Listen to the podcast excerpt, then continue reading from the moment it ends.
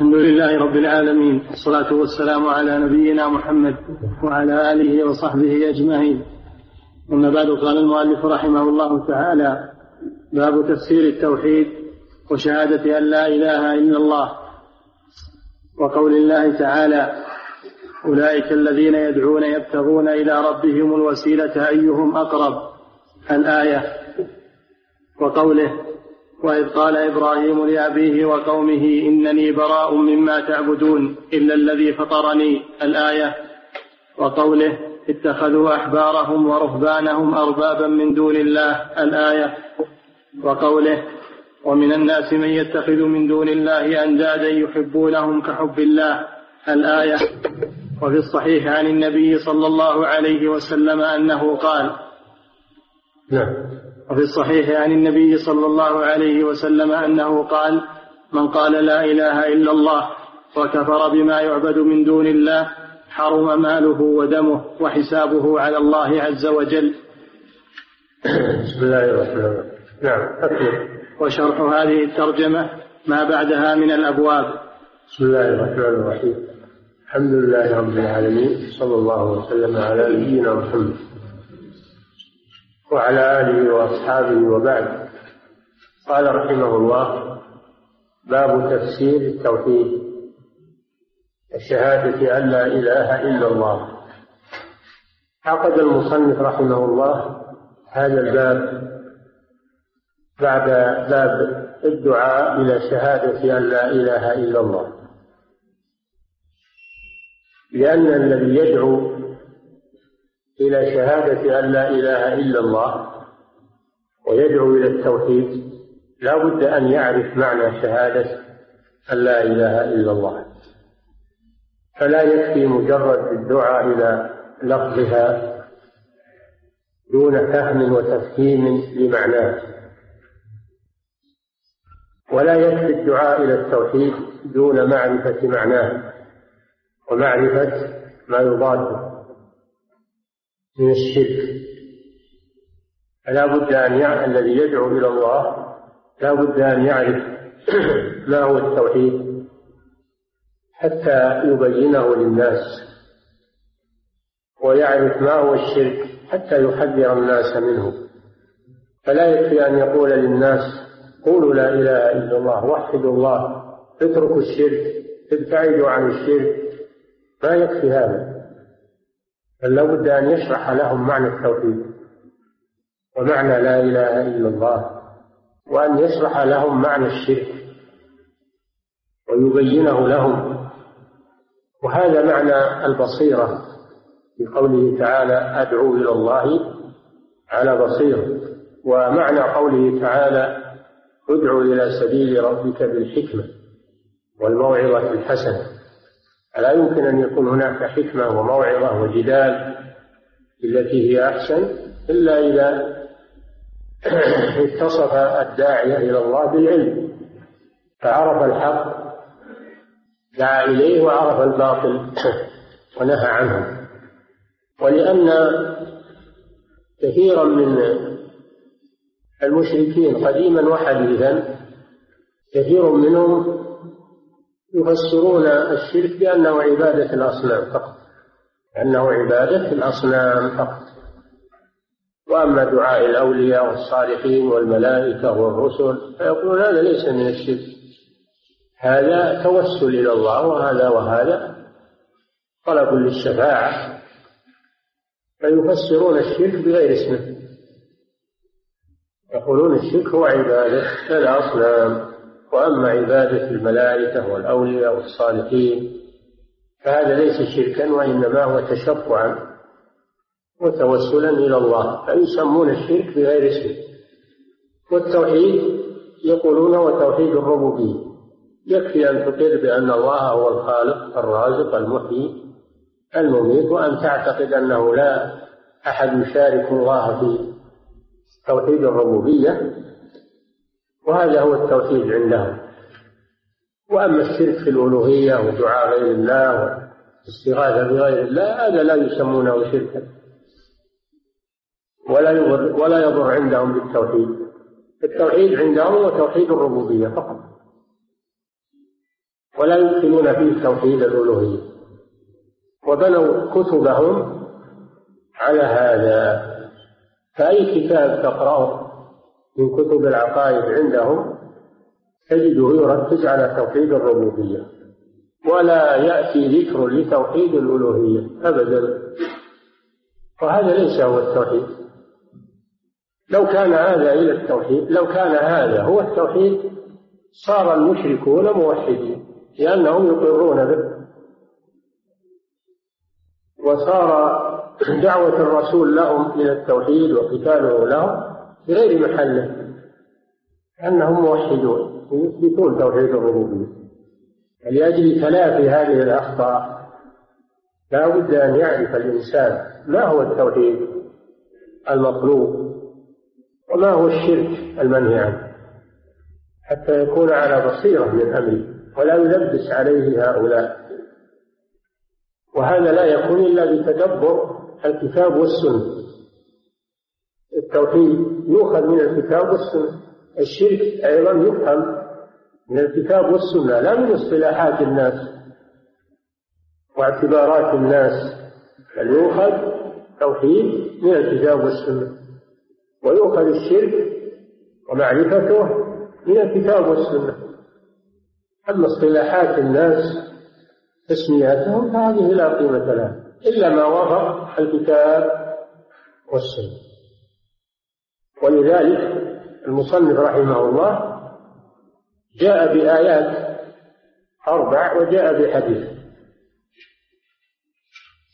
لأن المصدر في معرفة التوحيد ومعرفة الشرك هو الكتاب والسنة. ليس من قول فلان أو علان أو اصطلاح الطائفة الفلانية أو الفرقة الفلانية لا. ليس هذا هو المصدر الذي أمرنا باتباعه وإنما المصدر كتاب الله سنة رسوله صلى الله عليه وسلم لا سيما الأصل وهو التوحيد وما يضاد وهو الشرك. مصدر في ذلك إلى كتاب الله وإلى سنة رسول الله صلى الله عليه وسلم. وإذا رجعنا إلى كتاب الله عرفنا التوحيد وعرفنا الشرك.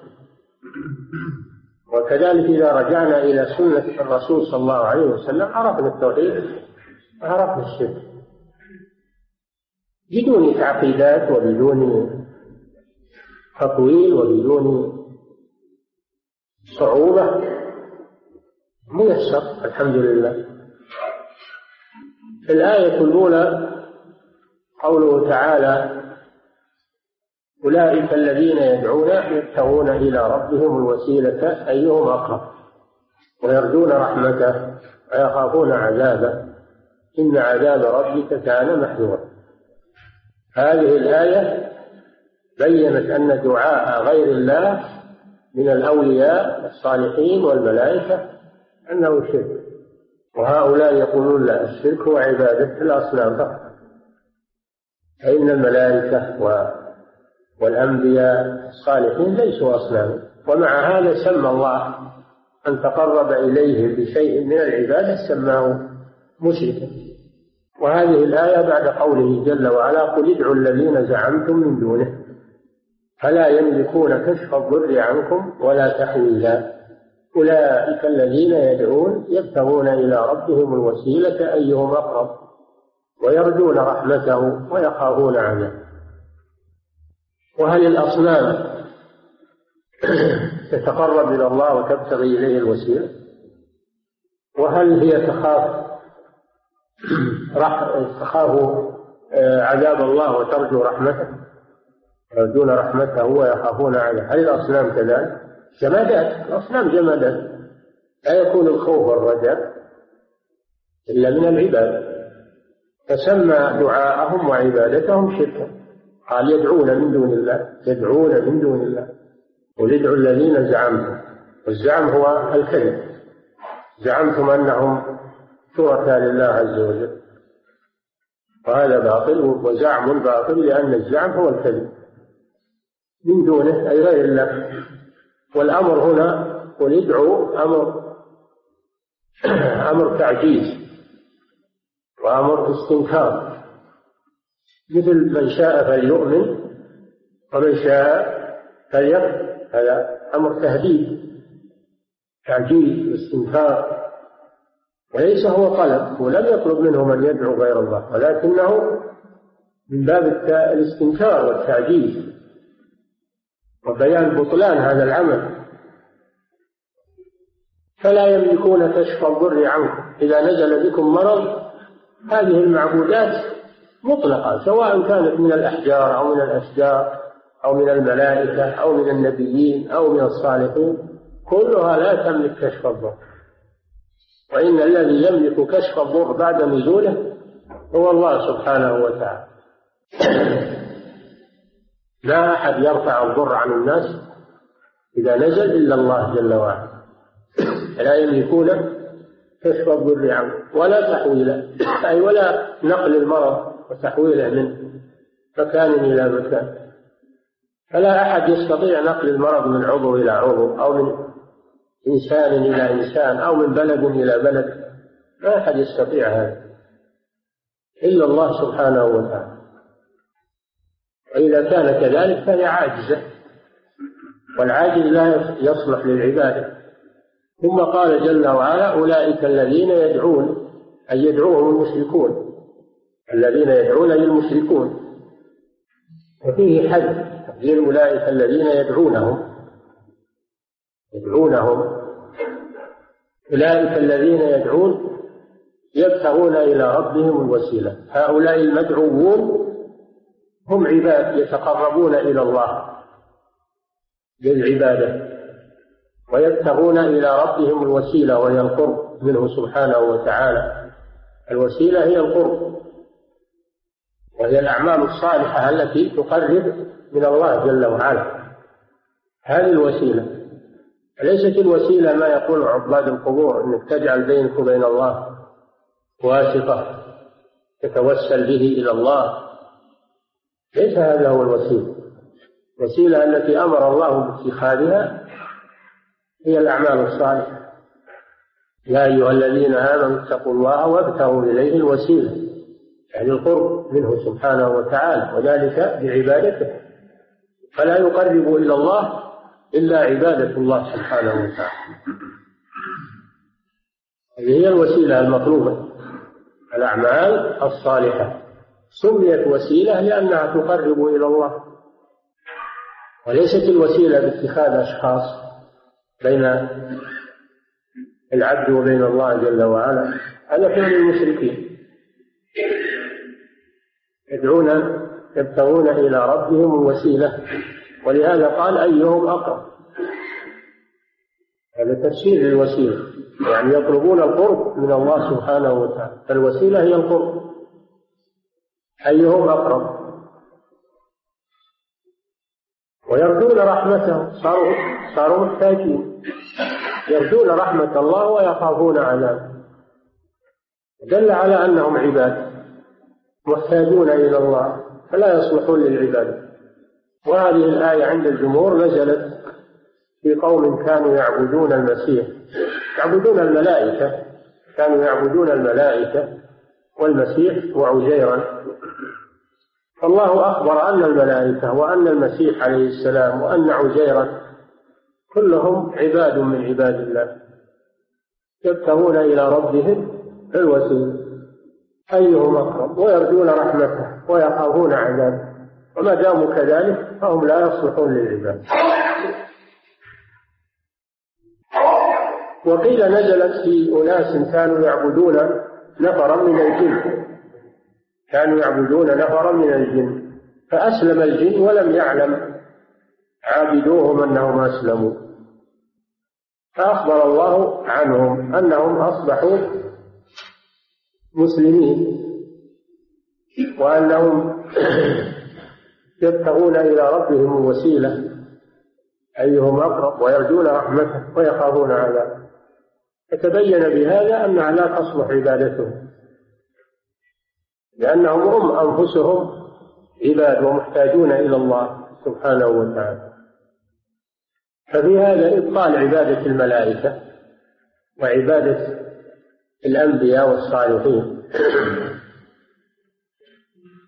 وأن الشرك ليس خاصا بعبادة الأصنام كما يقوله الجهال أو المعاندون بل هو عام في كل ما عبد من دون الله من شجر أو حجر أو جن أو إنس أو ملائكة أو رسل أو أنبياء أو أولياء أو غير ذلك. كل ما عبد من دون الله عز وجل فهو شرك. وليس خاصا بعبادة الأصنام. كما دلت الآية الكريمة على أن الخوف والرجاء من أعظم أنواع العبادة الخوف والرجاء من أعظم أنواع العبادة وفي هذا رد على الصوفية الذين لا يعتبرون الخوف والرجاء وإنما يقولون نحن نعبده بالمحبة فقط. أما الذي يعبده رجاء لجنته وخوفا من ناره هذه عبادة التجار يتاجرون مع الله. ولكننا نعبده لأجل أننا نحبه لا طمعا في جنته ولا خوفا من ناره. كذا يقولون. فصاروا بهذا أفضل من هؤلاء الأنبياء وهؤلاء الملائكة. الله أخبر أنهم يرجون رحمته ويخافون عذابه. في هذا رد على الصوفية في هذه المقالة الشنيعة وهو إسقاط الخوف والرجاء من العبادة والاقتصار على المحبة فقط. هذه الآية الأولى. الآية الثانية قول إبراهيم عليه الصلاة والسلام وإذ قال إبراهيم لأبيه وقومه إنني براء مما تشركون إلا الذي فطرني. إلا الذي فطرني. هذه فيها تفسير شهادة لا إله إلا الله. قال لأبيه بدأ بأبيه أقرب الناس إليه. تبرأ منه ومن عبادته وهو أقرب الناس إليه. تبرأ من محبته وموالاته وهو أقرب الناس إليه. بأبيه وقومه إنني براء مما تعبدون. براء يعني بريء.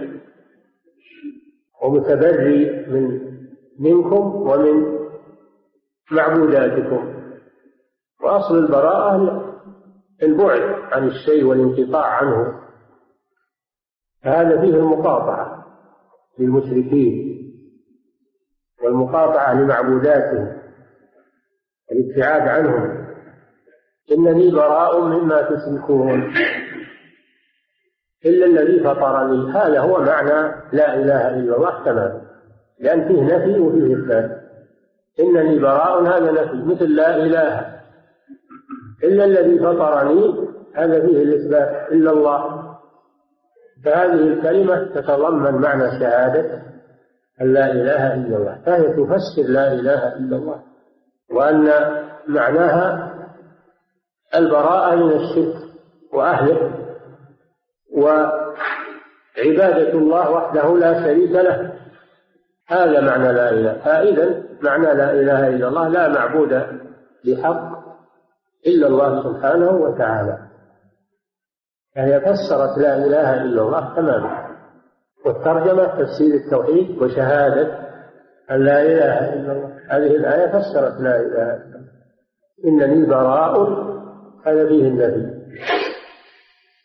إلا الذي فطرني هذا فيه الإثبات. فهي اشتملت على النفي والإثبات وإخلاص العبادة لله والبراءة من الشرك. منين جبنا تفسير لا إله إلا الله؟ جبناه من عندنا؟ جبناه من القرآن. لا دخل لأحد فيه.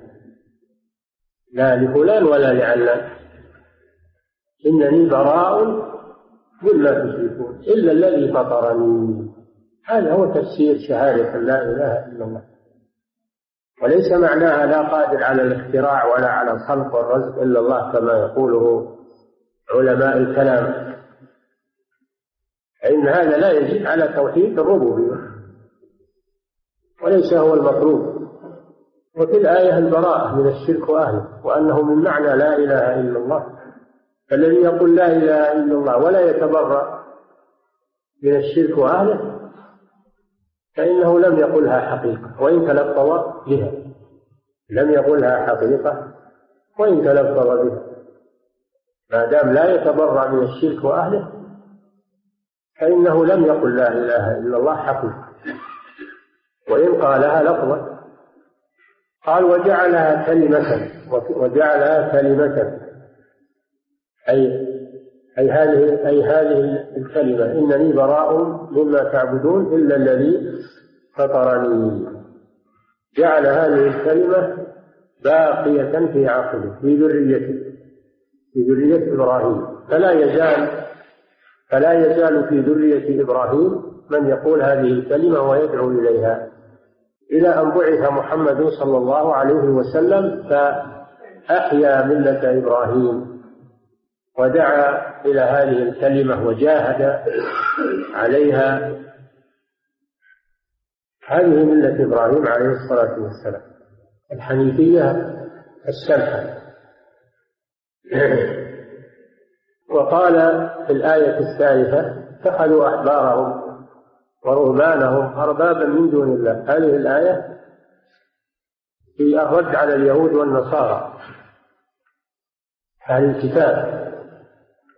اتخذوا أحبارهم الأحبار جمع حبر وهو العالم من من علماء اليهود. و أو حضر يجوز الكسر ويجوز الفتح حبر أو حضر. والرهبان هم العباد جمع راهب وهو العابد وهذا عند النصارى الرهبان عند النصارى والأحبار عند اليهود. هاتان الطائفتان اتخذوا أحبارهم ورهبانهم أربابا من دون الله.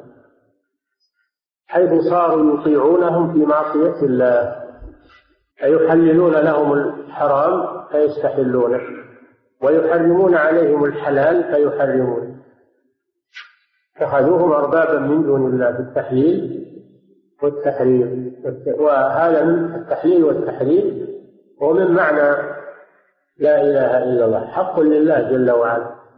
لا يجوز لأحد أن يحلل أو يحرم إلا بدليل من كتاب الله وسنة رسوله صلى الله عليه وسلم. فمن حلل أو حرم من عند نفسه فقد جعل نفسه شريكا لله فيما هو من خصائصه سبحانه وتعالى.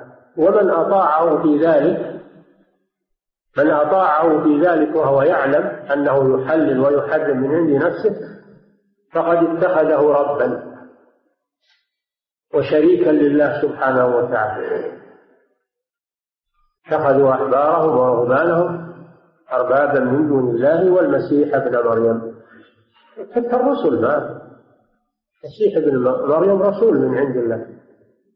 الرسل لا يحللون ويحرمون من عند أنفسهم وإنما يبلغون عن الله سبحانه وتعالى. يبلغون عن الله. ولا يخترعون شيئا من عند أنفسهم فكيف بغيرهم؟ ولهذا قال وما أمروا إلا ليعبدوا إلها واحد لا إله إلا هو سبحانه عما يشركون. هذا فيه تحريم طاعة العباد تحريم طاعة العلماء والعباد في معصية الله سبحانه وتعالى. وأن من أطاعهم في معصية الله فقد اتخذهم أربابا من دون الله. هذا يفسر التوحيد؟ أيضا. هذه الآية تفسر التوحيد. وهي أن الطاعة المطلقة في التحليل والتحريم لله جل وعلا. فما أحله الله فهو الحلال. وليس من حق أحد أن يحرمه. وما أحله الله وما حرمه الله فهو الحرام. وليس من حق أحد أن يحلله. أبدا. لا الرسل ولا ولا ولا الأحبار ولا الرهبان ولا غيرهم. هذا حق لله جل وعلا. ولهذا يقول الشيخ رحمه الله وتفسيرها الذي لا إشكال فيه يعني تفسير هذه الآية طاعة العلماء والعباد. العلماء يعني الأحبار والعباد يعني الرهبان. في معصية الله سبحانه وتعالى. هذا تفسير الآية. فطاعتهم في معصية الله يخالف التوحيد. ويخالف لا إله إلا الله. لأن من معنى التوحيد ومعنى لا إله إلا الله أن لا يحلل ويحرم إلا الله سبحانه وتعالى. وأما رسله فإنهم مبلغون عن الله عز وجل. فالذي يكل إلى الناس التحليل والتحريم ويطيعهم في ذلك من غير معرفة الدليل والمستند من كتاب الله وسنة رسوله اتخذهم أربابا من دون الله ولهذا يروى أن أن عدي بن حاتم رضي الله عنه كان نصرانيا كان نصرانيا من بلاد الطيب أبوه حاتم الطائي الجواد المشهور وكان أبوه على النصرانية وكذلك حاتم على النصرانية. ثم أسلم عدي رضي الله عنه أسلم وبايع الرسول صلى الله عليه وسلم وحسن إسلامه. فلما سمع هذه الآية وهي تتحدث عن اليهود والنصارى اتخذوا أحبارهم ورهبانهم من دون الله أربابا من دون الله قال يا رسول الله إننا لسنا نعبدهم. يعني فهم أن العبادة هي الركوع والسجود لهم. فبين له صلى الله عليه وسلم أن العبادة ليست قاصرة على الركوع والسجود والذبح لهم والنذر لهم. ليست قاصرة على ذلك بل تشمل طاعتهم في معصية الله. فقال رسول الله صلى الله عليه وسلم أليس يحلون ما حرم الله فتحلونه؟ ويحرمون ما أحل الله فتحرمونه؟ قال قلت بلى. قال فتلك عبادتك. فتلك عبادتك. ولو لم تركع لهم وتسجد لهم وتذبح لهم وتنذر لهم. فطاعة المخلوقين في معصية الخالق وفي التحليل والتحريم من غير دليل هو عبادة لهم لكن إن كان هذا الذي تبعهم متعمدا وعالما فعلهم هذا فهو مشرك الشرك الأكبر مخرج من الملة. وإن كان غير عالم بذلك هذا هو الشرك الأصغر. يكون معذورا لأنه جاهل بهذا الأمر. ولكن يجب عليه أن يتعلم ولا يبقى على جهله. والآية الرابعة وهي قوله تعالى ومن الناس من يتخذ من دون الله أندادا يحبونهم كحب الله. الأنداد هم الشركاء يتخذون من يتخذ من دون الله أندادا أي شركاء وشبه لله. النبه والشبيه والنظير. اتخذوهم أندادا في أي شيء؟ الركوع والسجود والذبح والنذر؟ لا. في المحبة يحبونهم كما يحبون الله عز وجل. هذا هو الشرك في المحبة. والمحبة هي أعظم أنواع العبادة. فمن أحب أحدا مثل محبة الله وخضع له وذل له كما يخضع لله ويذل لله هذا هو الشرك الأكبر. فليس الشرك قاصرا على الذبح والنذر بل وأعظم ذلك المحبة. الذين يحبون الأصنام ويحبون عبادة القبور ويحبون عبادة الأولياء والصالحين هؤلاء يحبوا مع الله وأشركوا بالله في نوع من أعظم أنواع العبادة وهي المحبة يحبونهم كحب الله. فدل على أن على أن التوحيد شامل لجميع أنواع العبادات. وأن الشرك ليس قاصرا على عبادة الأصنام وإنما هو شامل لكل من جعل له شركة مع الله جل وعلا في أي نوع من أنواع العبادة. سواء كان حجرا أو شجرا أو صنما أو وثنا أو جنا أو إنسا أو ملائكة أو أنبياء أو رسل أو أولياء أو صالحين أو غير ذلك. العبادة حق لله جل وعلا. فمن أشرك فيها أحدا مع الله كائنا من كان فهذا هو الشرك. هذا تفسير التوحيد. تفسير الشرك. يؤخذ من هذه الآيات ثم أعقب ذلك رحمه الله في الحديث الصحيح في سنة الرسول صلى الله عليه وسلم. قال في الصحيح يعني صحيح مسلم. عن طارق بن أشيم أن رسول الله صلى الله عليه وسلم قال من قال لا إله إلا الله وكفر بما يعبد من دون الله حرم دمه وماله حسابه على الله. فعلق تحريم الدم والمال بشيئين بشيئين الأول النطق بلا إله إلا الله. الشيء الثاني الكفر بما يعبد من دون الله. فلا يكفي النطق بلا إله إلا الله من غير كفر بما يعبد من دون الله. فمن اعتقد أنه لا إله إلا الله بقلبه ولكن لم ينطق بلسانه هذا ليس بمسلم وفي هذا رد على المرجئة. الذين يقولون الإيمان هو التصديق بالقلب ولو لم ينطق.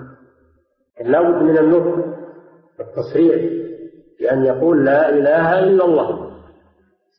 ولا يكفي هذا بل لا بد أن يكفر بما يعبد من دون الله.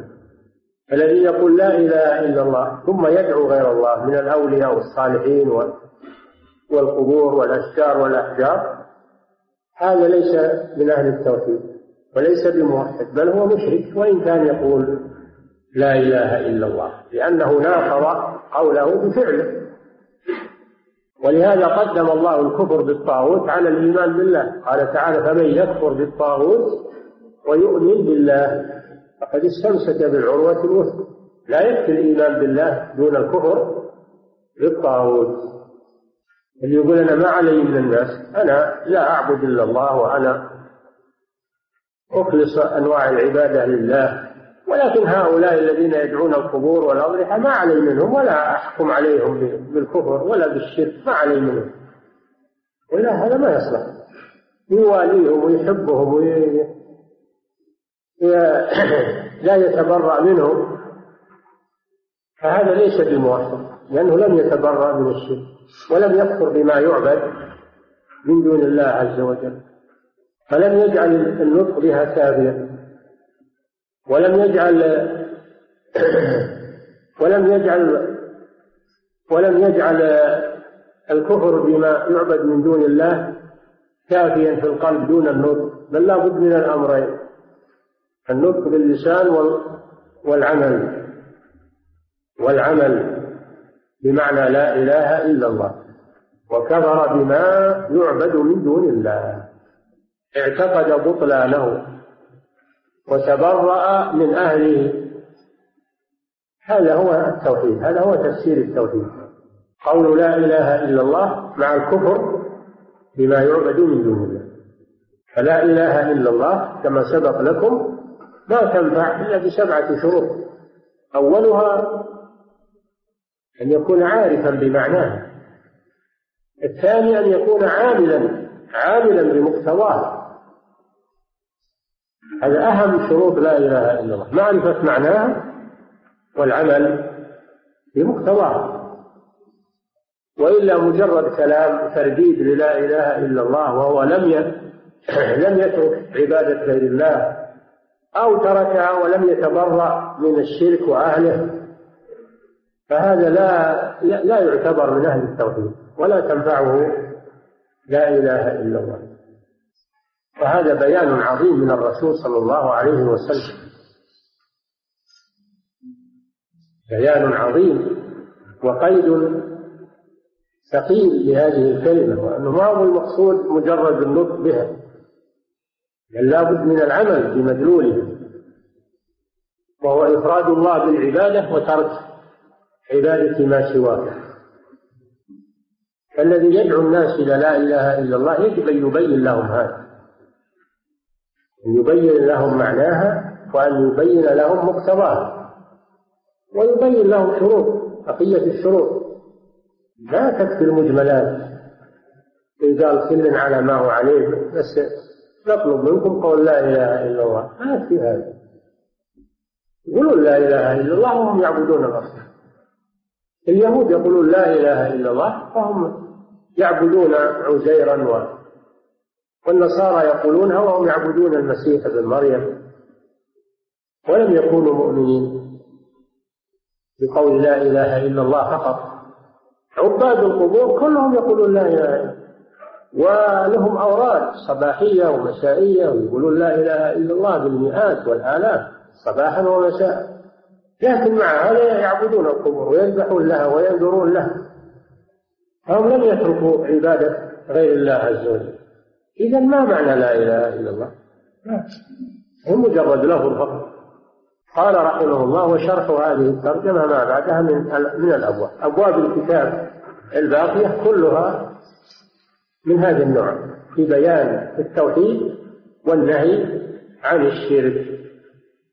لبس الحلقة والخيط التبرك بالأشجار والأحجار آه، الطيرة إلى غير ذلك. السحر الكهانة كل الأبواب الآتية كلها من تفسر التوحيد وتفسر لا إله إلا الله. فهي امتداد لهذا الباب.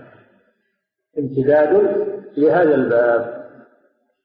كل كتاب التوحيد يدور على هذا المعنى على بيان التوحيد وبيان الشرك حتى يتضح للناس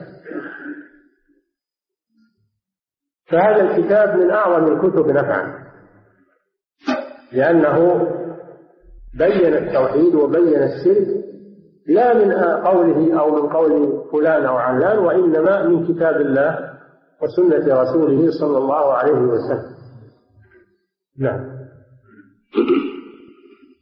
نعم. قوله باب تفسير التوحيد وشهادة أن لا إله إلا الله.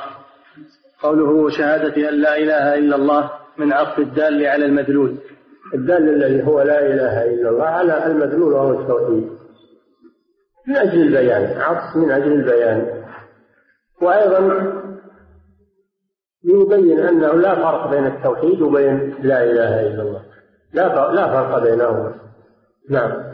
لأن التوحيد هو معنى هذه الكلمة العظيمة. نعم. وذلك يتبين بما ساقه من الآيات والحديث.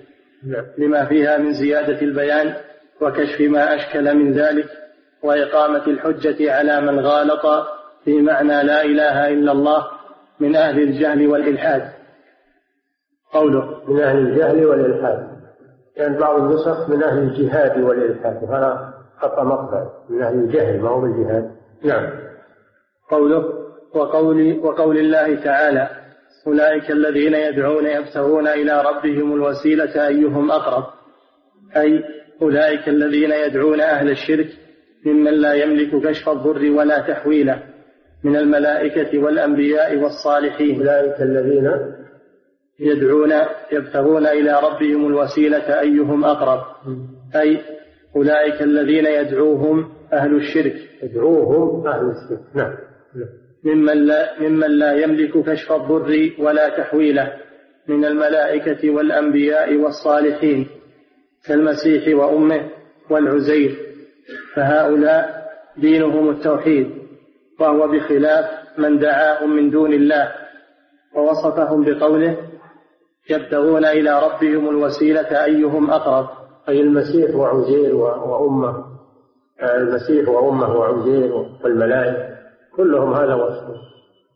يبتغون إلى ربهم الوسيلة. فهم عباد وفقراء إلى الله يتوسلون إليه بالطاعة فلا يصلحون للعبادة نعم. فيطلبون القرب من الله بالإخلاص له وطاعته فيما أمر. فيطلبون القرب من الله بالإخلاص له وطاعته فيما أمر وترك ما نهاهم عنه. نعم. وأعظم القرب التوحيد. الذي بعث الله به أنبياءه ورسله وأوجب عليهم العمل به والدعوة إليه وأوجب عليهم العمل به والدعوة إليه. نعم. وهذا الذي يقربهم إلى الله أي إلى عفوه ورضاه. ووصف ذلك بقوله ويرجون رحمته ويخافون عذابه فلا يرجون أحدا سواه ولا يخافون غيره. وذلك هو توحيده. الذي يرجو غير الله ويخاف من غير الله هذا ليس من أهل التوحيد لأنه أشرك في عبادة الرجاء وعبادة الخوف. نعم. وذلك هو توحيده لأن ذلك يمنعهم من الشرك ويوجب لهم الطمع في رحمة الله والهرب من عقابه. والداعي لهم والحالة هذه قد عكس الأمر وطلب منهم ما كانوا ينكرون من الشرك بالله في دعائهم لمن كانوا يدعونه لمن كانوا يدعونه من دون الله. الملائكة الرسل والأنبياء والأولياء والصالحون كلهم ينكرون الشرك بالله عز وجل. كلهم ينكرون الشرك بالله عز وجل. ويدعون الناس إلى التوحيد. فلما ماتوا لما مات الأنبياء والرسل عبدوهم من دون الله وهم لم يرضوا بذلك في حياتهم. نعم. ففيه معنى قوله ويوم القيامة يكفرون بشرككم. ويوم القيامة يجحد تجحد هذه المعبودات عبادة من عبدها يكفرون يعني يجحدون وينفون ذلك. الملائكة يقولون لم لم تعبدونا ولم نأمركم بذلك. إنما الذي أمركم بذلك الشيطان. أما الملائكة عليهم السلام فهم لا يأمرون إلا بعبادة الله. كذلك الأنبياء والمرسلون يوم القيامة يتبرؤون ممن عبدهم ويقولون نحن ما دعونا الناس إلا إلى توحيد الله ونهينا عن الشرك. نعم. وقوله وإذا حشر الناس كانوا لهم أعداء وكانوا بعبادتهم كافرين. نعم. وفيه الرد على من ادعى أن شرك المشركين إنما هو بعبادة الأصنام. مهمة جدا لأن في من يفسر الشرك بأنه عبادة الأصنام. ويزعم أن المشركين مقتصرون على عبادة الأصنام. هذا ما هو صحيح.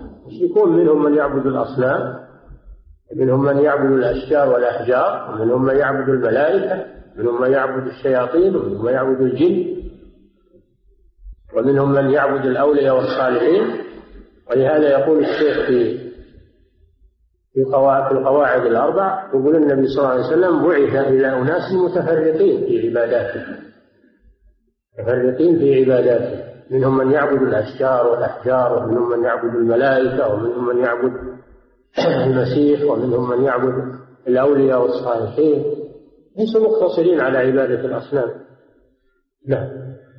وتبين بهذه الآية أن الله تعالى أنكر على من دعا معه غيره من الأنبياء والصالحين والملائكة ومن دونهم وأن دعاء الأموات والغائبين لجلب نفع أو دفع ضر من الشرك الأكبر الذي دعاء الغائبين ولو كانوا أحياء مثل الملائكة مثل المسيح عليه السلام ولو كانوا أحياء ومثل الجن ولو كانوا أحياء ما داموا غائبين فلا يدعون.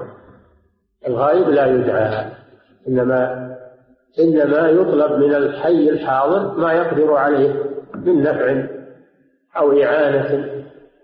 الحي الحاضر يطلب منه ما يقدر عليه من إعانة على حاجة أو نفع أو قرض أو غير ذلك.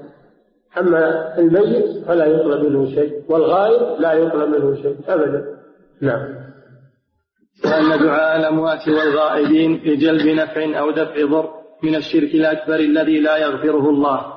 وأن ذلك ينافي ما دلت عليه كلمة الإخلاص. فتدبر هذه الآية العظيمة يتبين لك التوحيد وما ينافيه من الشرك والتنديد فإنها نزلت في من يعبد الملائكة والمسيح وأمه والعزير فهم المعنيون بقوله قل ادعوا الذين زعمتم من دونه فلا يملكون كشف الضر عنكم ولا تحويلا. ثم بين تعالى أن هؤلاء المشركين قد خالفوا من كانوا يدعونه في دينه فقال أولئك الذين يدعون يبتغون إلى ربهم الوسيلة أيهم أقرب. فالمشركون الذين دعوا عيسى وعزيرا والملائكة خالفوا من يدعونهم لأن من يدعونهم هم من أهل التوحيد ومن أهل العبادة وهؤلاء الأتباع من أهل الشرك. فلا علاقة لهم بعيسى ولا علاقة لهم بالملائكة. ولا علاقة لهم بالأولياء والصالحين. نعم. وقدم المعمول لأنه يفيد الحصر يعني يبتغون إلى ربهم الوسيلة لا إلى غيره. وأعظم الوسائل إلى الله تعالى التوحيد الذي بعث الله به أنبياءه ورسله. الوسيلة هي الأعمال الصالحة. هذه هي الوسيلة. لا كما يقوله الجهال لأن الوسيلة أنك تجعل بينك وبين الله واسطة في قضاء حوائجك كما يقولون. هذا لم يشرعه الله. الله ما أمرنا باتخاذ الوسائل بل أمرنا بدعائه مباشرة. فادعوا الله مخلصين له الدين. أمرنا بدعائه مباشرة. وقال ربكم ادعوني فاستجب لكم ولم يقل ادعوني بواسطة فلان أو توسلوا إلي بفلان. هذا من القول على الله بلا علم. نعم. وأعظم الوسائل إلى الله تعالى التوحيد الذي بعث الله به أنبياءه ورسله وخلق الخلق لأجله. ولهذا لما دعا لما دعا ذنون عليه السلام وهو في الغم والكرب. توسل إلى الله بالتوحيد. قال نادى في الظلمات أن لا إله إلا أنت. توسل إلى الله بتوحيده. نعم. ومن التوسل إليه التوسل بأسمائه وصفاته. ولله الأسماء الحسنى فادعوه بها. أي توسلوا إليه بها. فتقول يا رحمن ارحمني. يا غفور اغفر لي. يا رزاق ارزقني. يا تواب تب علي إلى آخره. تتوسل إلى الله بأسمائه وصفاته سبحانه وتعالى. نعم.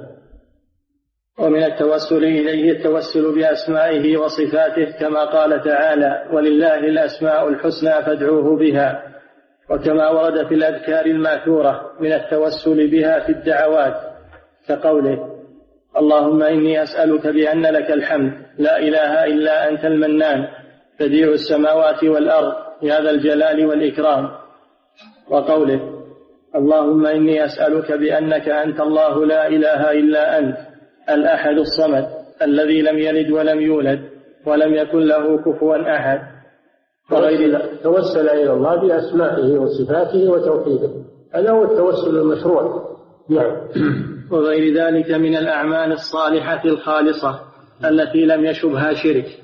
فالتوسل إلى الله هو بما يحبه ويرضاه. وكذلك التوسل بالأعمال الصالحة يتوسل إلى الله بطاعته وعبادته كما توسل أصحاب أصحاب الغار. توسل أصحاب الغار لما انطبقت عليهم الصخرة توسلوا إلى الله بأعمالهم الصالحة. هذا توسل ببره لوالديه وهذا توسل بأداء الأمانة وهذا توسل إلى الله بالعفة وإحصان فرجه. ففرج الله له. توسل إلى الله بالأعمال الصالحة. هذا من الوسيلة النافعة. نعم. فالتوسل إلى الله هو بما يحبه ويرضاه لا بما يكرهه ويأباه من الشرك. لا بأن تتخذ بينك وبين الله واسطة من المخلوقات. يتوسط بينك وبينه. هذا تنقص لله عز وجل وتشبيه له بملوك الدنيا الذي ما ما يستجيبون إلا بواسطة الشفعاء عندهم والوزراء عندهم. أما الله جل وعلا فإنه لا يتوسط عنده بأحد وإنما يدعى مباشرة ويطلب منه مباشرة سبحانه وتعالى. والرسول حينما يشفع لا يشفع مباشرة وإنما يدعو الله أولا أن يأذن له. يدعو الله أن يأذن له ويسجد بين يدي ربه ويدعوه حتى يؤذن له بالشفاعة نعم. لا بما يكرهه وياباه من الشرك الذي نزه نفسه عنه بقوله سبحان الله عما يشركون وقوله سبحان الله وما أنا من المشركين. سبحان التسبيح هو التنزيه فنزه نفسه عن الشرك. نعم. وقوله في الإنكار على من اتخذ الشفعاء قل أتنبئون الله بما لا يعلم في السماوات ولا في الأرض سبحانه وتعالى عما يشركون. الله جل وعلا لم يشرع لنا اتخاذ الوسائل من المخلوقات بيننا وبينهم. لا تنبئون الله بما لا يعلمه كل ما لا يعلمه الله فهو محال. والله لا يعلم أنه أن أن بينه وبين خلقه وسائط في قضاء حوائجهم نعم. وأمثال هذه الآيات في القرآن كثير. يأمر عباده بإخلاص العبادة له وينهاهم عن عبادة ما سواه ويعظم عقوبته كما قد جرى على الأمم المكذبة للرسل فيما جاءوهم به من فيما جاءوهم به من التوحيد والنهي عن الشرك فلم يقبلوا. فأوقع الله تعالى بهم ما أوقع كقوم نوح وعاد وثمود ونحوهم فإنهم عصوا الرسل فيما أمروهم به من التوحيد وتمسكوا بالشرك. وقالوا لنوح ما نراك اتبعك إلا الذين هم أراذلنا بادي الرأي. وقالوا لهود ما جئتنا ببينة وما نحن بتاركي آلهتنا عن قولك وما نحن لك بمؤمنين. الآيات. وقالوا لصالح قد كنت فينا مرجوا قبل هذا أتنهانا أن نعبد ما يعبد آباؤنا؟ وقالوا لشعيب أصلاتك تأمرك أن نترك ما يعبد آباؤنا؟ لم يقبلوا دعوة الرسل وأرادوا البقاء على ما وجدوا عليه آباءهم اعتاضوا عن اتباع الرسل باتباع آبائهم والعياذ بالله واعتاضوا عن التوحيد بالشرك. نعم. فتدبر ما قص الله تعالى في كتابه مما دعت إليه الرسل وما أوقع بمن عصاهم. فإن الله تعالى أقام به الحجة على كل مشرك إلى يوم القيامة. وأما ما ورد في معنى الآية عن ابن مسعود رضي الله عنه قال ناس من الجن كانوا يعبدون فأسلموا. وفي رواية كان ناس من الجن كان ناس من الإنس يعبدون ناسا من الجن. فأسلم الجن وتمسك هؤلاء بدينهم. قلت وهذا لا يخالف ما تقدم. هذا من معنى الآية. الآية تفسر بعدة معاني تفسر بالتفسيرين أنها نزلت في من يعبد الملائكة وعيسى وعزيرا. وتفسر بأنها في قوم يعبدون ناسا من الجن فأسلموا. الآية تشمل. نعم. قلت وهذا لا يخالف ما تقدم لأن هذه الآية حجة على كل من دعا مع الله وليا من الأولين والآخرين كما قال شيخ الإسلام ابن تيمية رحمة الله تعالى عليه في هذه الآية وهذه الأقوال كلها حق فإن الآية تعم من كان معبوده عابدا لله سواء كان من الملائكة أو من الجن أو من البشر. والمفسرون إذا اختلفوا في تفسير الآية فليس هذا اختلاف تضاد وإنما هو اختلاف تنوع. تكون الآية تدل على عدة معاني فكل واحد يأخذ بمعنى بمعنى من معانيها. نعم. وقوله وإذ قال إبراهيم لأبيه وقومه إنني براء مما تعبدون إلا الذي فطرني فإنه سيهدين. نعم. الآية الكلمة هي لا إله إلا الله بإجماع أهل العلم. وجعلها كلمة. يعني لا إله إلا الله. نعم. وقد عبر عنها الخليل عليه السلام بمعناها الذي أريد بها ووضعت له. فعبر عن المنفي فعبر عن المنفي بها بقوله إنني براء مما تعبدون. وعبر عما أثبتته بقوله إلا الذي فطرني. فقصر العبادة على الله وحده. ونفاها عن كل ما سواه ببراءته من ذلك. فما أحسن هذا التفسير لهذه الكلمة وما أعظمه. نعم. قال العماد بن كثير في قوله تعالى وجعلها كلمة باقية في عقبه. أي هذه الكلمة وهي عبادة الله وحده لا شريك له وخلع ما سواه من الأوثان.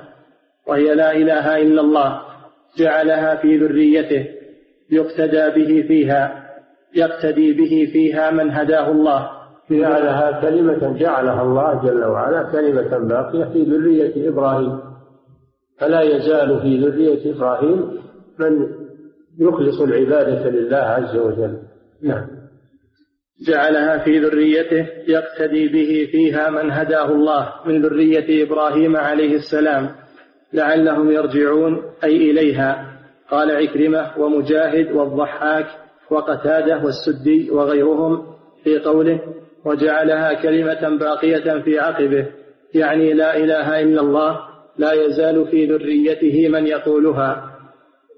وقول الله تعالى اتخذوا أحبارهم ورهبانهم أربابا من دون الله. الأحبار هم العلماء والرهبان هم العباد. وهذه الآية قد فسرها رسول الله صلى الله عليه وسلم في عدي بن حاتم. وذلك أنه لما جاء مسلما دخل على رسول الله صلى الله عليه وسلم فقرأ عليه هذه الآية.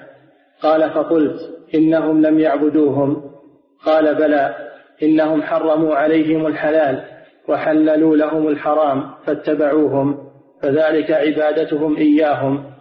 رواه أحمد والترمذي وحسنه وعبد بن حميد وابن أبي حاتم والطبراني من طرق. فدل على أن الشرك ليس مقصورا على عبادة الأصنام. نعم. قال السدي استنصحوا الرجال ونبذوا كتاب الله وراء ظهورهم. ولهذا قال استنصحوا الرجال يعني أخذوا بأقوال الرجال ولم يرجعوا إلى كتاب الله وسنة رسوله صلى الله عليه وسلم. وهذا لا يجوز لأن التوحيد والشرك والعبادات والحلال والحرام تؤخذ من كتاب الله ومن سنة رسوله ولا تؤخذ من العوائد وما عليه الآباء والأجداد وما عليه الأقدمون. هذا دين المشركين. نعم. الذين يعارضون الرسل بما عليه آباؤهم وأجدادهم. رسول من عند الله وجاء بشرع الله تعارضونه بما عليه آه، الكفرة والمشركون والآباء والأجداد. هذا معناه تمرد على على عبادة الله سبحانه وتعالى. نعم. قال السدي استنصح الرجال ونبذوا كتاب الله وراء ظهورهم. ولهذا قال تعالى وما أمروا إلا ليعبدوا. وهذا يشمل كل من أخذ باجتهاد مجتهد من الفقهاء بدون معرفة دليل. لابد أنه يعرف المستند. أو أشد من هذا إذا عرف إن قول هذا الفقيه مخالف لكتاب الله ولسنة الرسول ولكنه أخذ به لأنه يوافق هواه أو يوافق رغبات الناس والعياذ بالله. كما يفعل بعض المغرورين يتلمسون من الكتب أقوال الرخص وأقوال الفقهاء ولو خالفت نصوص الكتاب والسنة. هذا أمر يدخل في طاعة الأحبار والرهبان. نعم. ولهذا قال تعالى وما أمروا إلا ليعبدوا إلها واحدا لا إله إلا هو سبحانه عما يشركون فصار ذلك عبادتهم وصاروا به لهم أربابا من دون الله.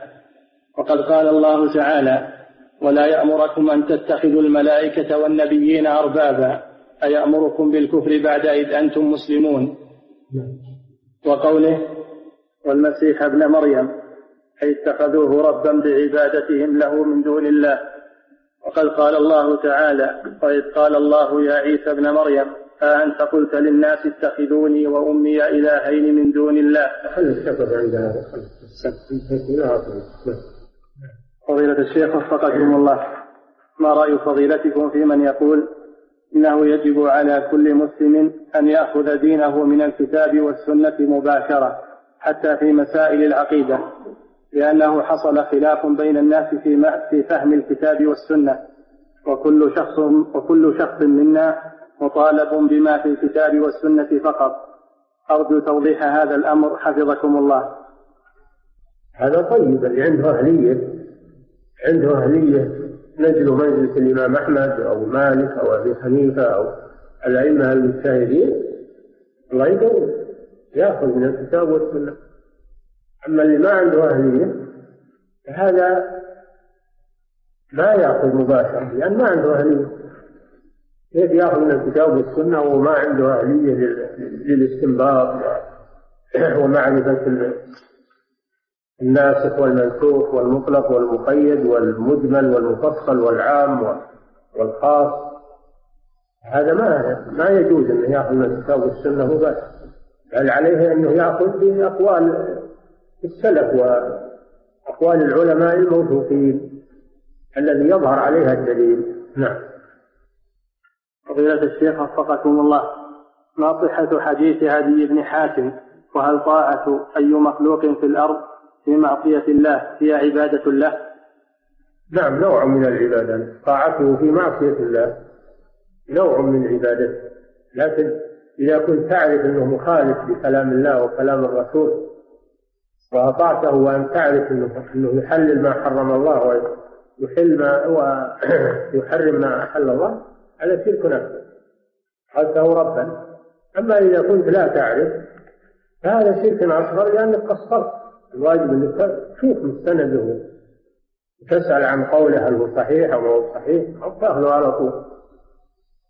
من باب الثقة المطلقة لا. نعم.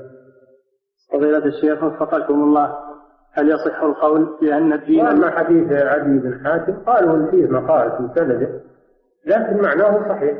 معناه صحيح يوافق الآية الكريمة اتخذوا أحبارهم ورهبانهم أربابا من دون. اتخذوه في أي شيء؟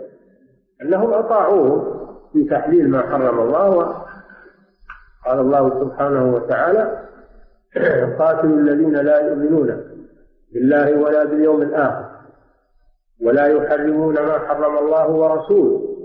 ولا يحرمون ما حرم الله ورسوله. ولا يدينون دين الحق من الذين أوتوا الكتاب حتى يعطوا الجزية عن يد وهم صاغرون. فجعل من صفاتهم التي أوجبت كفرهم وقتالهم أنهم يحللون ويحرمون من عند أنفسهم. أنهم يحللون ويحرمون من عند أنفسهم. نعم. لا يحرمون ما حرم الله ورسوله؟ بل يحرمون ما حرموه هم أو حرمه لهم أشياخهم وأتباعه ومتبوعوه نعم. فضيلة الشيخ وفقكم الله. هل يصح القول بأن الدين الذي بعث الله به الأنبياء والرسل من نوح وحتى محمد هو الإسلام وأنه لا ينبغي القول قبل الإسلام؟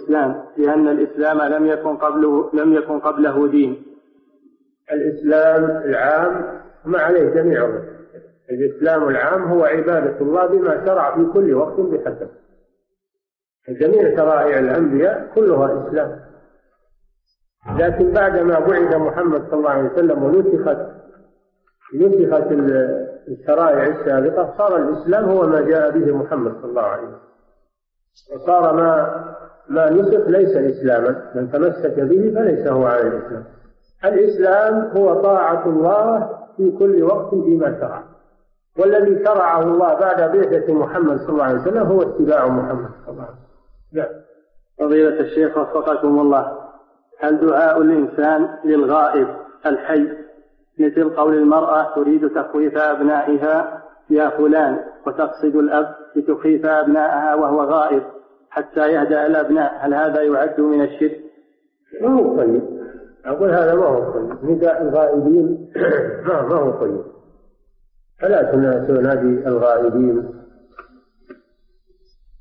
لأن هذا يدعو إلى الشرك في المستقبل. أو يربي الأولاد على دعاء الغائبين. يربيهم يخوفهم ويبعث في قلوبهم الخوف. وينشأون على هذا الخوف من غير الله. نعم. فضيلة الشيخ وفقكم الله في لفظ الدعاء الذي ذكر في الكتاب التوسل بالتوحيد والأسماء والصفات. هل يصح لفظ الفرد ولفظ الحنان؟ الحنان ما جاء في ما جاء في الحديث الذي ذكر السائل إنما جاء أنت المنان. هذا ورد عن النبي صلى الله عليه وسلم. أما الحنان هذا ما ثبت في حديث. نعم. فضيلة الشيخ وفقكم الله من لم يكفر المشركين أو توقف في الحكم عليهم هل يكفر؟ حتى لو كان متأولا وما الدليل على ذلك حفظكم الله. هذا ما فيه تأويل ولا يصلح للتأويل. المشركون يجب أن يكفروا والكفار يجب أن يكفروا ولا فيه تأويل. فالذي يتوقف في تكفيرهم هذا كافر مثله. لأنه لأنه لم يعتبر الكفر كفرا. ومن لم يعتبر الكفر كفرا صار كافرا. نعم. فضيلة الشيخ وفقكم الله هل الرد على أهل البدع الموجودين في عصرنا الحاضر والذين يفسرون لا إله إلا الله بغير المعنى الصحيح نعم. مثل التبليغ وغيرهم هل يعتبر هذا من تفرقة الكلمة؟ نعم هل الرد على أهل البدع الموجودين في عصرنا الحاضر الذين يفسرون لا إله إلا الله بغير المعنى الصحيح مثل التبليغ وغيرهم. هل يعتبر هذا من تفرقة الكلمة؟ هذا واجب وهو من جمع الكلمة وليس من تفريق الكلمة. ترك هذه الأمور تفريق للكلمة. أما النهي عنها والدعوة إلى التوحيد هذا دعوة إلى جمع الكلمة لأن الكلمة لا تجتمع إلا على التوحيد وعلى العقيدة الصحيحة. أما ترك هذه المبادئ الخبيثة وهذه المبادئ الباطلة تنتشر بين الناس هذا من تفريط الكلمة الناس ما تفرقوا إلا بسبب اتباع أهوائهم وإعراضهم عن كتاب الله عز وجل. لو لم سبب فرقته. أما لو اعتصموا بكتاب الله وسنة رسوله صلى الله عليه وسلم لما حصل هذا التفرق نعم. وتفسير لا إله إلا الله بغير معناه الصحيح هذا يصل إلى حد الكفر. إذا فسرت لأن لأن معناها عبادة لأن معناها آه، توحيد الربوبية فقط. هذا يصل إلى الكفر لأنه جحود لتوحيد الألوهية وجحود لرسالات الرسل لأن الرسل جاءوا بتوحيد الألوهية. الذي يجحد توحيد الألوهية أو يكتفي بتوحيد الربوبية هذا ليس على دين الرسل والعياذ بالله. نعم. فضيلة الشيخ وفقكم الله. كيف كانت لا إله إلا الله محمد رسول الله كفيلة بعصمة دم صاحب أسامة أو خالد بن الوليد في الحديث المشهور. نعم من قال لا إله إلا الله وجب الكف عنه حتى يرى عمله فإن ظهر منه ما يخالف لا إله إلا الله حكم بردته. وإن لم يظهر منه ما يخالف لا إله إلا الله فهو مسلم. الذي يقول لا إله إلا الله يقبل منه. ويمسك عنه فإن ظهر منه ما يناقض هذه الكلمة حكم بردته وإن لم يظهر منه ما يخالفها فهو مسلم. نعم. فضيلة الشيخ وفقكم الله لا ريب أن خطبة الجمعة من أهم وسائل الدعوة وعندما نقوم بمناصحة بعض الخطباء ليقوموا بالإكثار من الدعوة إلى التوحيد أو التحذير من الشرك أو الدعوة إلى الصلاة والأمر بالمحافظة عليها لكثرة المتخلفين عنها. تجد هذا الخطيب لا يرضى بذلك ويقول هي أشياء معلومة وراسخة في الذهن والدعوة إليها قد يكون فيها إنذال للناس. قد يكون فيها إملالا للناس. قد يكون فيها إملالا للناس. لأنها معلومة عندهم فأرجو توجيه فضيلتكم. هذا خطأ. ما كل الناس معلومة عندهم؟ كثير من الناس يجهل هذه الأمور. وأيضا الذي يعلمها قد ينسى وقد يغفل عنها أو يذكر يذكر بها. فيدعو إلى التوحيد في الخطبة ويدعو أيضا إلى ويأمر بالمعروف وينهى عن المنكر ويجيب في الخطبة موضوعات متعددة يقصر على موضوع واحد. ما يحتاجه الناس في عبادتهم في عقيدتهم في معاملاتهم. يقتصر على مثلا موضوع واحد يردده في كل جمعة وفي كل خطبة. بل ينوع حسب حاجة الناس. ولكن يركز على التوحيد دائما. أول الخطبة ومدخلها في التوحيد. نعم. ثم يتطرق بعد ذلك إلى ما يحتاجه الناس في معاملاتهم في عباداتهم في آه، أمور يقعون فيها ومخالفات تصدر منهم. نعم. فضيلة الشيخ وفقكم الله. هل يجوز التوسل بجاه النبي صلى الله عليه وسلم؟ التوسل بالجاه بدعة. لا يجوز التوسل بجاه النبي ولا بغيره وهو بدعة ووسيلة إلى الشرك. ما في دليل على التوسل بجاه الرسول صلى الله عليه وسلم ولا بجاه غيره. ما فيه أي دليل. العبادات توقيفية. نعم. فضيلة الشيخ وفقكم الله هل الشرك الأصغر ينافي أصل التوحيد أم ينافي كماله؟ وهل الشرك الأكبر هو الذي ينافي أصل التوحيد فقط دون غيره.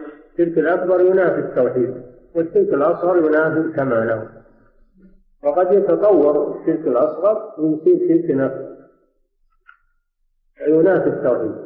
نعم. فضيلة الشيخ وفقكم الله. ما حكم القول بالحوار بين الأديان إذا كان في ذلك إظهار للحق على الباطل؟ يكفينا أن نقرأ كتاب الله وسنة النبي صلى الله عليه وسلم وفيهما الرد على أهل الباطل. ولا نجلس وإياهم نتحاور وإياهم ونقيم ندوات أمام العالم وأمام الناس. هذا فيه خلط بين الحق والباطل. وهذا يعطي أن هناك شك في صلاحية الإسلام وبطلان ما عداه. آه هذا الأمر لا يجوز التهاون به. والذين دعوا إليه من اليهود والنصارى يريدون يريدون أن يطفئوا نور الله وأن يقولوا إن الإسلام إما باطل وإما أنه مساوي لغيره من الأديان. مساوي للكفر والشرك في عبادة المسيح وعزير تعالى الله عن ذلك. نعم. فضيلة الشيخ وفقكم الله متى بدأ شرك القبوريين؟ أو بمعنى آخر من الذي أنشأه ودعا إليه؟ حفظكم الله. شرك بعبادة القبور بدأ بعد القرون المفضلة. بعد القرون الثلاثة المفضلة. حينما آه، جاءت الفرق من الباطنية والشيعة والباطنيين والقرامطة فبنوا على القبور فحدث عند ذلك الشرك بالقبور على أيدي الشيعة الفاطميين وغيرهم. والصوفية أيضا. الذين يغلون في في الأولياء يغلون في في سادتهم يعتقدون فيهم النفع والضر يبنون على قبورهم. الشرك في هذه الأمة حدث بسبب فئتين الفئة الأولى الشيعة الذين يعظمون أهل البيت ويبنون على قبورهم. والفئة الثانية الصوفية الذين يعظمون مشايخ الطرق. يعظمون مشايخ الطرق. وإذا ماتوا بنوا على قبورهم. نعم. فضيلة الشيخ وفقكم الله. قرأت في كتاب قرأت في كتاب فتاوى اللجنة الدائمة للإفتاء أن من ترك واجبا عليه خوفا من الناس فإن هذا من الشرك. أرجو أن توضحوا لنا هذا مع التمثيل حفظكم الله. اي نعم من ترك واجبا أو ترك الأمر بالمعروف والنهي عن المنكر خوف من أحد هذا شرك اصغر هذا يعتبر؟ من الشرك الأصغر. أو من الشرك الأكبر؟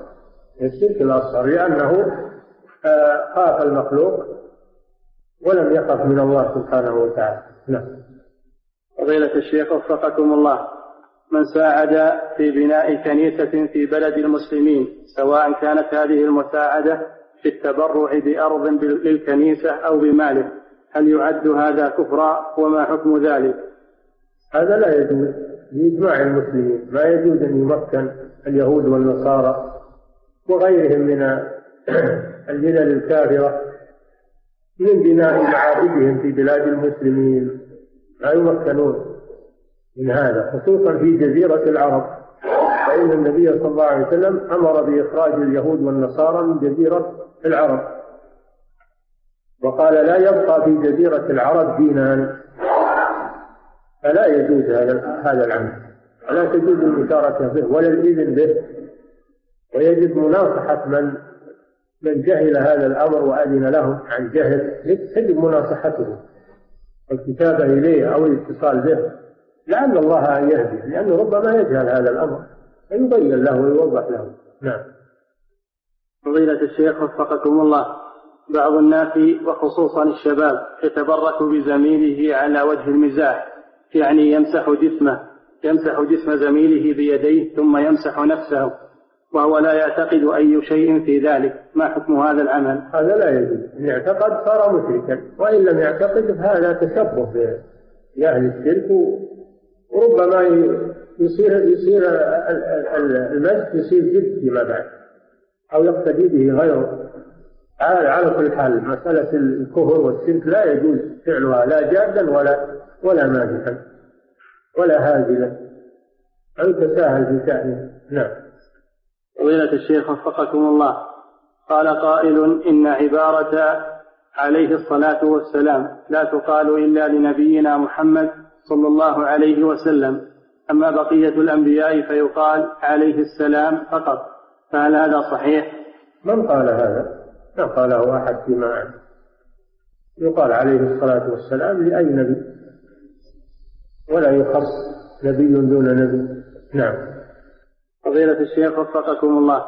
أشكل علي فهم حديث السبعين ألف الذين يدخلون الجنة بغير حساب. فهل سبب دخولهم أنهم تركوا الأسباب المحرمة والمكروهة لأن تركها من كمال التوكل؟ وكيف يكون ترك الأسباب المحرمة من كمال التوكل علما بأنه يجب تركها.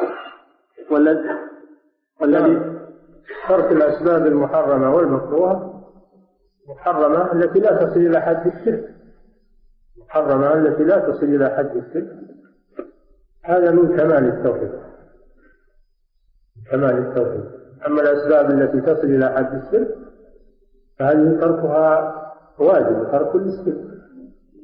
والذي في حديث السبعين أنهم تركوا أسبابا محرمة كالطيرة أو أسبابا مكروهة كالكي وطلب الرقية وسؤال الناس.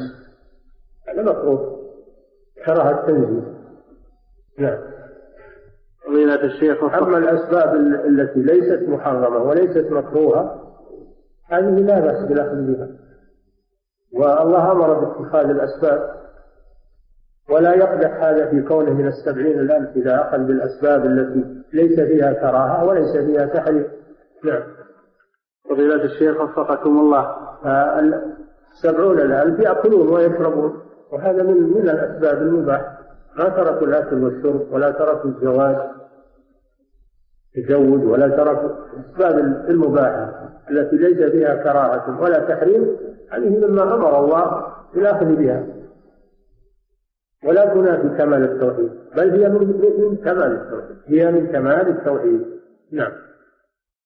فضيلة الشيخ وفقكم الله من وقع في خطأ في المنهج أو وقع في بدعة فهل نتبرأ منه ولا نواليه؟